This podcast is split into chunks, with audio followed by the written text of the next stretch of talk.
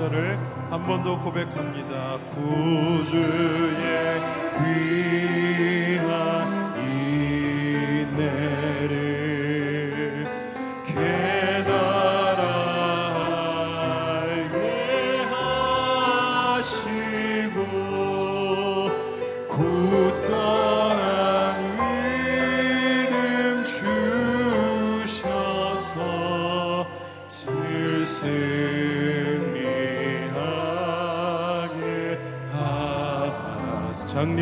영광 비추사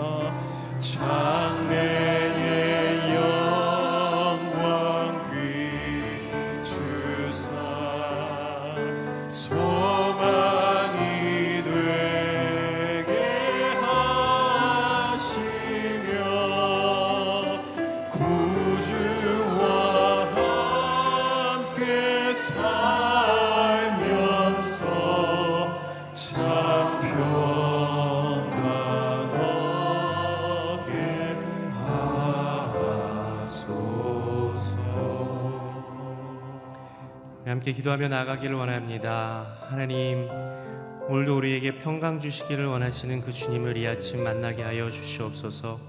말씀을 통하여 우리 가운데 놀라운 평강을 허락하실 하나님을 기대하오니 아버지 하나님, 주님을 사모하는 자에게 찾아와 주셔서 가장 선한 것으로 가장 좋은 것으로 하나님께서 원하신 것으로 부어 주시는 이 아침이 되게 하여 주옵소서.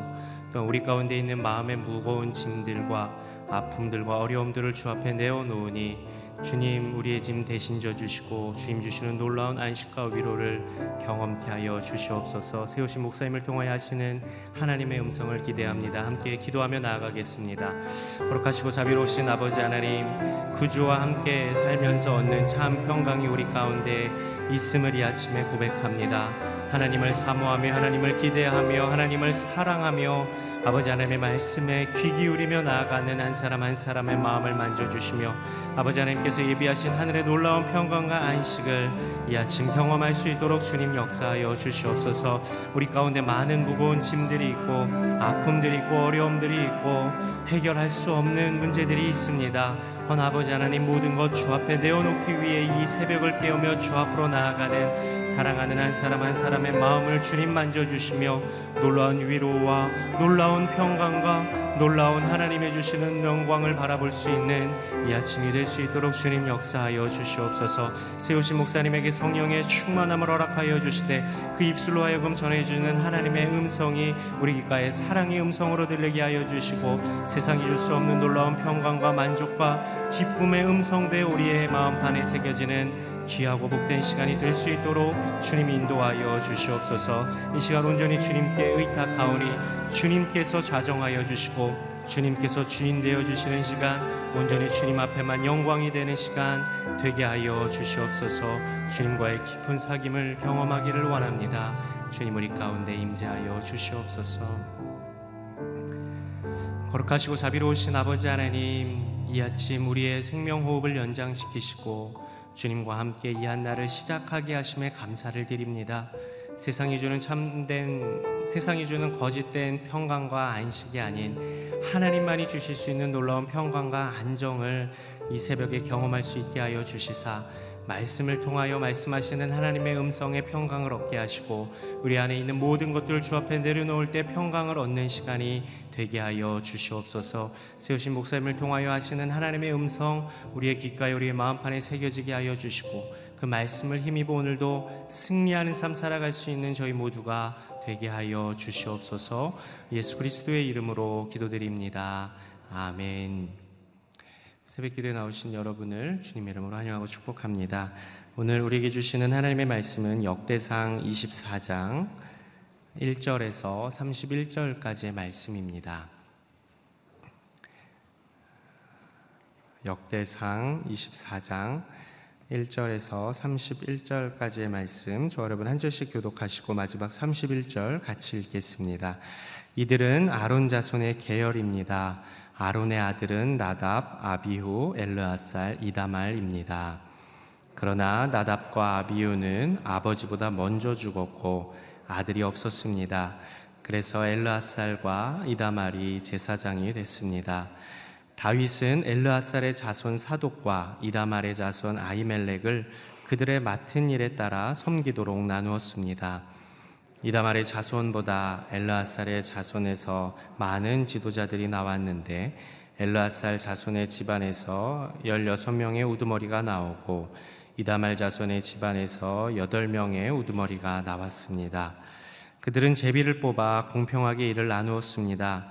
엘르아살과 이다말 자손 가운데 성소 일을 관리하는 사람과 하나님의 일을 관리하는 사람들이 있기 때문입니다. 느다넬의 아들이며 레위 사람인 서기관 스마야는 왕과 그 신하들과 제사장 사독 아비아달의 아들 아히멜렉 제사장들과 레위 사람 집안의 우두머리들이 있는 자리에서 그들의 이름을 기록했습니다. 일꾼 하나는 엘르아살 집안에서 뽑고 하나는 이다말 집안에서 제비 뽑았습니다. 첫째로 여호야립이 뽑혔고 둘째로 여다야가 뽑혔고 셋째로 하림이 뽑혔고 넷째로 스오름이 뽑혔고 다섯째로 말기야가 뽑혔고 여섯째로 미야민이 뽑혔고 일곱째로 학고스가 뽑혔고 여덟째로 아비야가 뽑혔고 아홉째로 예수아가 뽑혔고 열째로 스가냐가 뽑혔고 열한째로 엘리야십이 뽑혔고 열두째로 야김이 뽑혔고 열셋째로 훗바가 뽑혔고 열넷째로 예세부압이 뽑혔고 열다섯째로 빌가가 뽑혔고 열여섯째로 인멜이 뽑혔고 열일곱째로 헤실이 뽑혔고 열여덟째로 하비세스가 뽑혔고 열아홉째로 부다히아가 뽑혔고 스무째로 여에스겔이 뽑혔고 스물한째로 야긴이 뽑혔고 스물두째로 가물이 뽑혔고 스물셋째로 들레아야가 뽑혔고 스물넷째로 마하시아가 뽑혔습니다. 이와 같은 계열로 그들은 여호와의 성전에 들어가서 이스라엘의 하나님 여호와께서 아론에게 명령하신 대로 조상 아론이 그들에게 세운 규례대로 규례에 따라 섬겼습니다. 나머지 레위 자손은 이렇습니다. 아므람의 아들 가운데서는 수바엘, 수바엘의 아들 가운데서는 예드야, 르하바에게는 그 아들 가운데 우두머리 이시가 이스라엘의 아들 가운데서는 슬로몬, 슬로몬의 아들 가운데서는 야핫, 헤브론의 아들 가운데서는 맏아들 여리야 둘째 아마리아 셋째 아하시엘 넷째 여가무암 우시엘의 아들 가운데서는 미가 미가의 아들 가운데서는 삼일 미가의 동생 이시야 이시야의 아들 가운데서는 스가랴 무라리의 아들 가운데서는 마을리 무시이며 야시야의 아들 분노 무리아의 아들 자, 가운데는 가운데서 야시야에게서 난 분노 소암 사꿀 이브리 마을리에게서 난 엘르아살 엘르아살은 아들이 없고 기스에게서 난 그의 아들 여라무엘 무시의 아들 마을리 에델 여리못입니다. 그들은 각자 집안에 따른 레위 사람입니다. 함께 읽겠습니다. 그들은 또한 자기 형제들인 아론의 자손처럼 다윗 왕과 사독과 아이멜렉과 제사장들과 레위 집안의 우두머리들이 보는 자리에서 제비 뽑혔습니다. 가장 맏형이 되는 집안이나 가장 아우되는 집안이나 똑같이 그렇게 했습니다. 아멘. 이기훈 목사님께서 말씀 전해 주시겠습니다. 할렐루야. 새벽마다 우리의 기도를 들어주신 하나님을 찬양합니다. 믿음으로 담대하게 선포하겠습니다. 능력받는 새벽 기도, 응답받는 새벽 기도, 성령을 체험하는 새벽 기도, 하나님의 음성을 듣는 새벽 기도, 믿음대로 될지어다. 예, 여러분의 기도가 여러분을 지키고, 또 여러분의 가정을 지키고, 또 교회를 지키고, 또 이 나라 이 민족을 지킬 줄로 분명히 믿습니다. 자, 오늘은 긴 본문이지만 한 가지 우리에게 하나님께서 아주 강력한 메시지를 주십니다.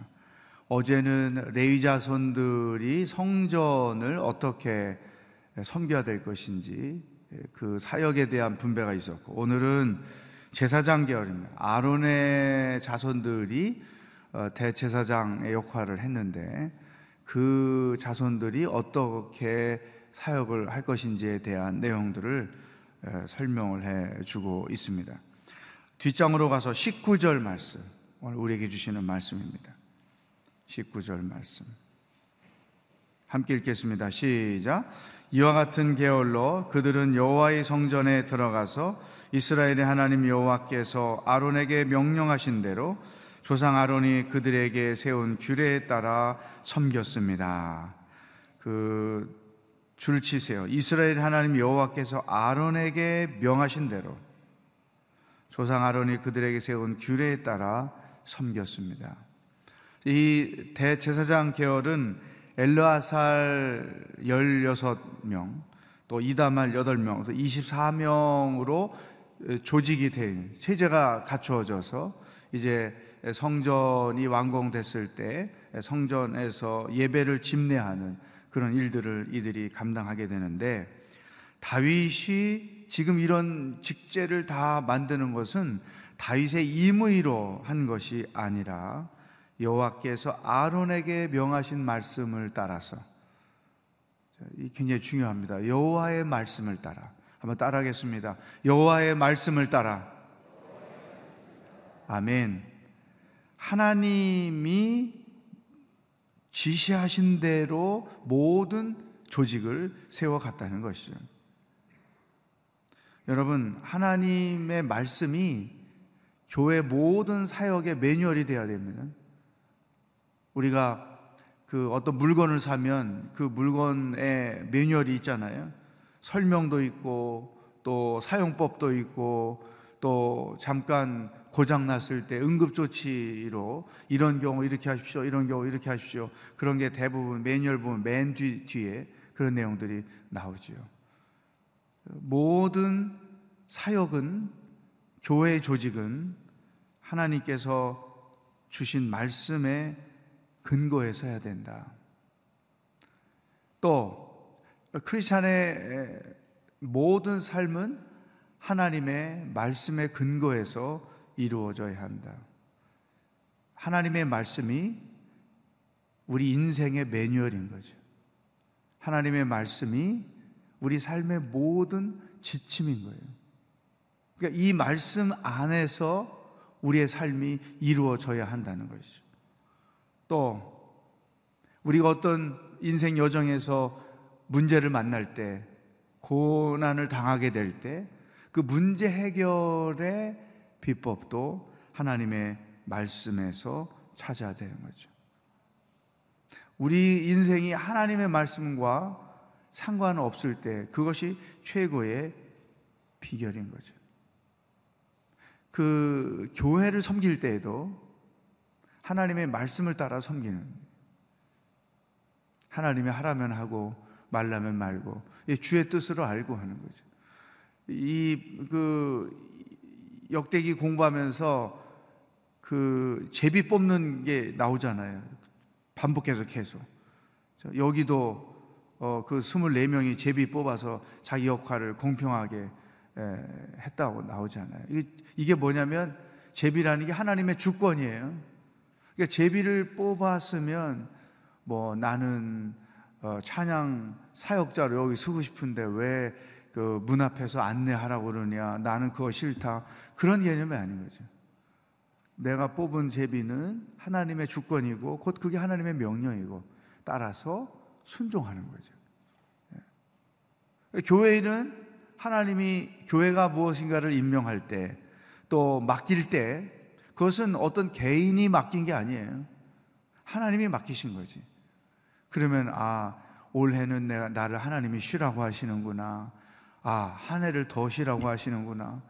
올해는 나에게 이런 일을 맡기시는구나. 이러한 주의 뜻에 따라 교회 섬기는 일을 태도를 가져야지. 자기가 주권자가 돼서 나는 이런 일은 해야 돼. 이런 일은 내가 아니면 안 돼. 내가 몇 년째 이 일을 하고 있는데 나를 무시하는 거야. 왜 나한테 이런 일을 맡기지 않아? 막 이러한 식으로 교회의 이 일을 주님을 위해서 해야, 해야 할 그 일을 자기가 임명하는 거지. 그 하나님께 사인하라고. 아시지 않냐고. 이거 내가 여기 전문가인데. 이거는 나만 해야 된다고. 고집하고. 이런 것은 전혀 지금 다윗이 체제를 정비하는 데에 그 원칙에 의하면 어울리지 않는 것다.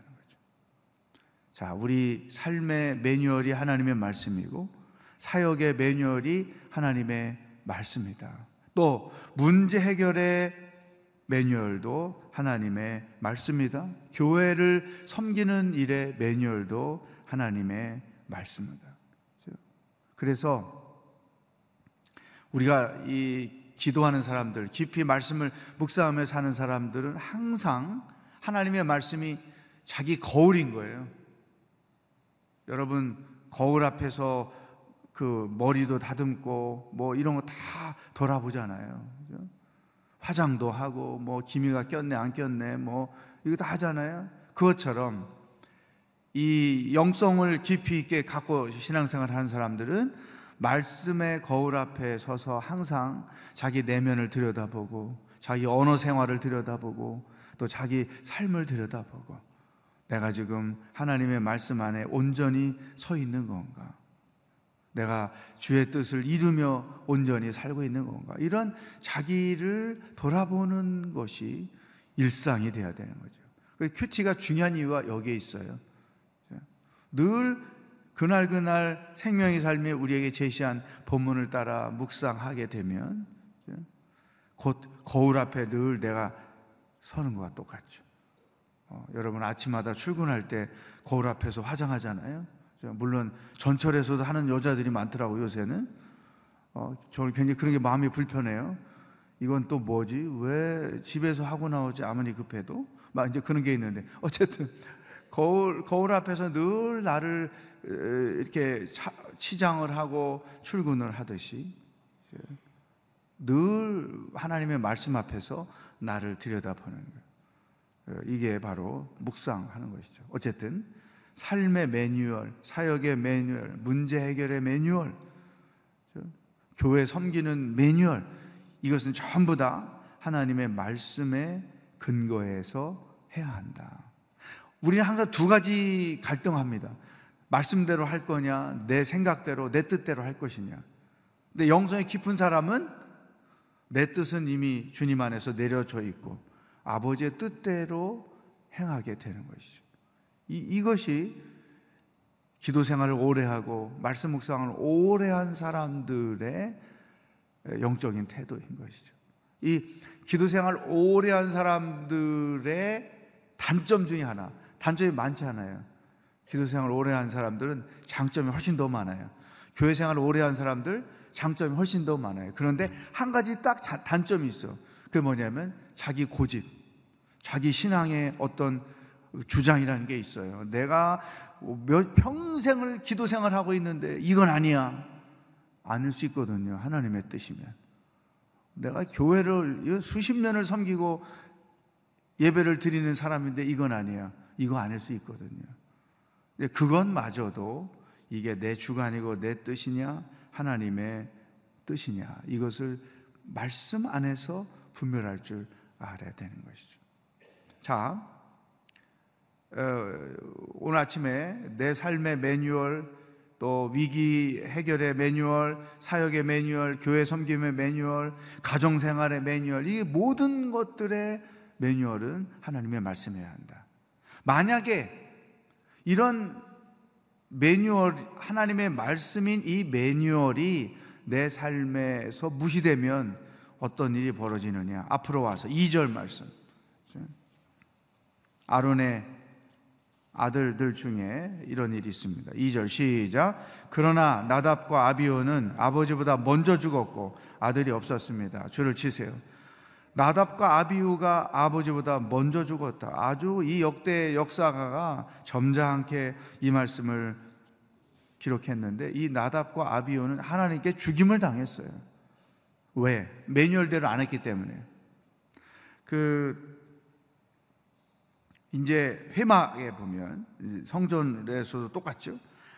매일 아침에 저녁에 이렇게 그 재단에 불을 켜고 불을 끄고 하는 그 일을 이 제사장들이 했단 말이죠. 특히 대제사장이 예, 그, 그 계열이 그걸 했어요.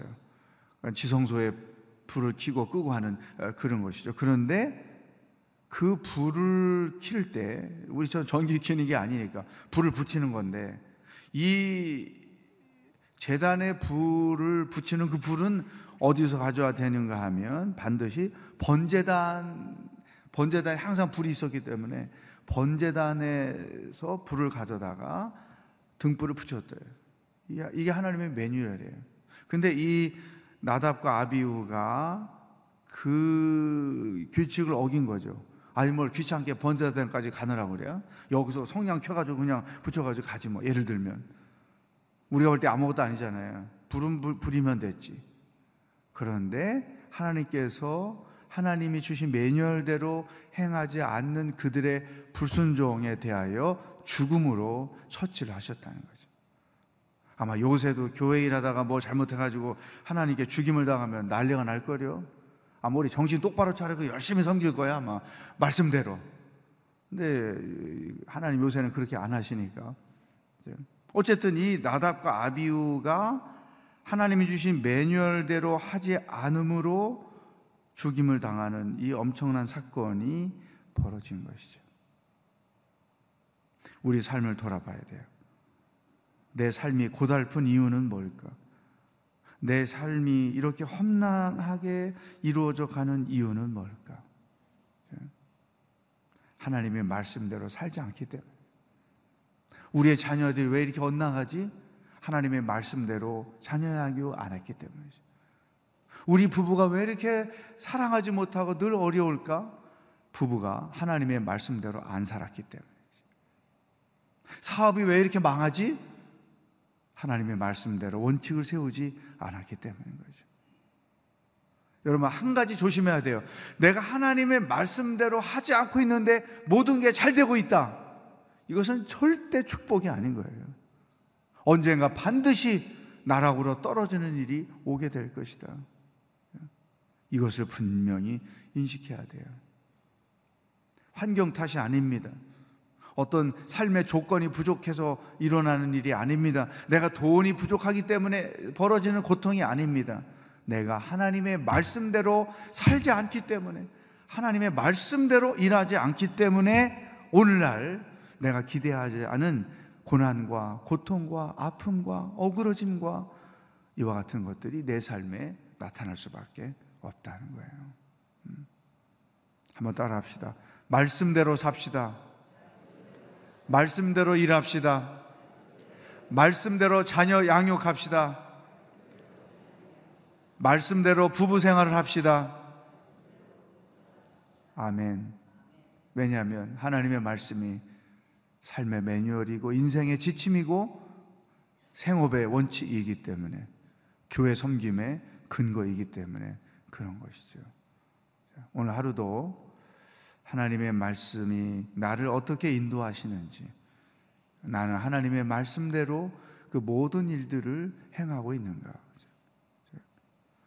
특별히 어떤 그 중요한 일들을 선택하고 결정할 때 문제를 직면해서 그 문제 해결의 방법을 결정했을 때 이게 성경에 옳은 것인가? 이게 성경에 옳은 것인가? 이게 중요해요. 네. 어떤 분이 우리 성도인데 교통사고를 당했는데 그 교통사고를 처리하는 과정에 여러 가지 아픔이 있어요. 자기가 손해를 많이 봐야 되고 또 그 몸은 힘들고 이런 어간에 먼저 제일 머릿속에 다 떠오르는 게 뭐냐면 모든 방법은 은혜롭게 처리해야지. 모든 방법은 하나님의 방법대로 처리해야지. 그 생각이 떠오른 거예요. 그랬더니 돌아가신 하 목사님 말씀이 딱 떠오르더래요. 그래, 하나님의 방법은 당신이 손해를 보는 겁니다. 그 말씀이 해필 또 기억이 났어. 어? 그렇게 오래 시간이 지났는데도. 그래, 내가 손해를 볼 걸 각오하고 해야지. 진짜 손해보는 방법으로 일을 풀어가는데 놀랍게도 하나님께서 손해 안 보게 당신의 방법으로 일들을 처리해서 다 서로가 좋도록 서로가 윈윈하도록 결론을 내려 주셨다는 것이죠. 말하자면 이런 거예요. 내가 손해 보는 일까지도 처리를 할 때 이게 과연 성경적으로 내가 처리하는 거냐 아니냐. 여기까지 하나님의 말씀이 적용되어야 한다는 것이죠. 자, 따라하겠습니다. 말씀대로 살면 살고 내 마음대로 살면 죽습니다.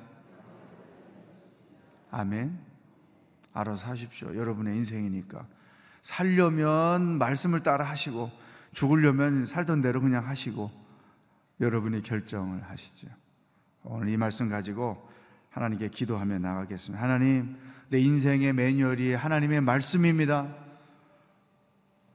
내 문제 해결의 매뉴얼이 하나님의 말씀입니다. 내 사역의 매뉴얼이 하나님의 말씀입니다.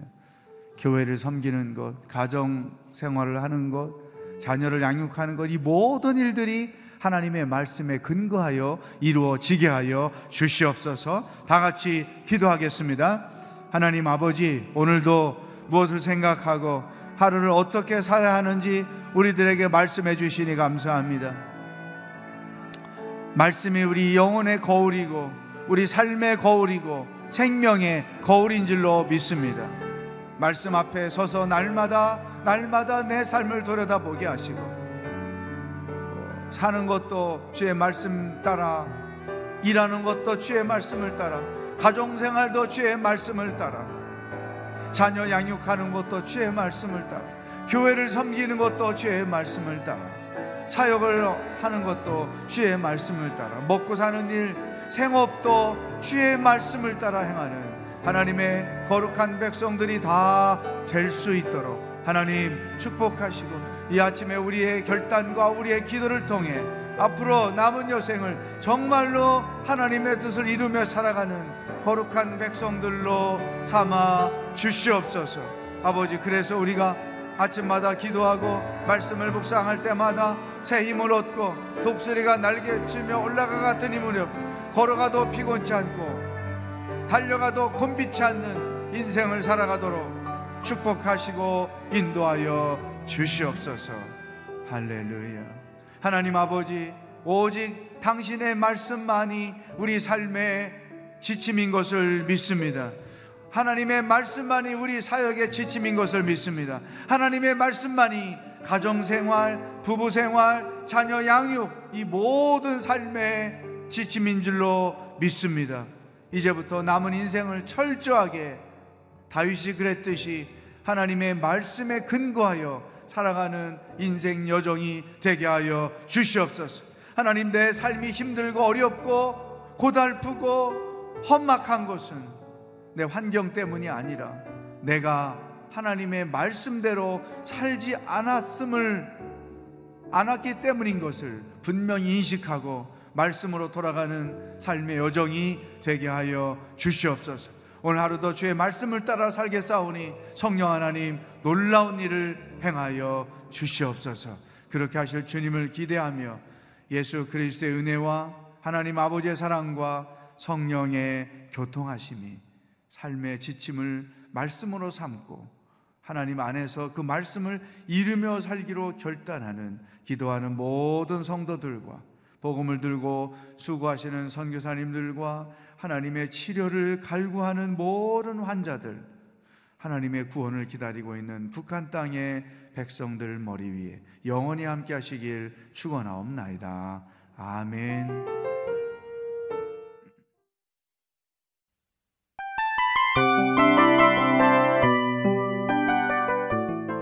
이 프로그램은 청취자 여러분의 소중한 후원으로 제작됩니다.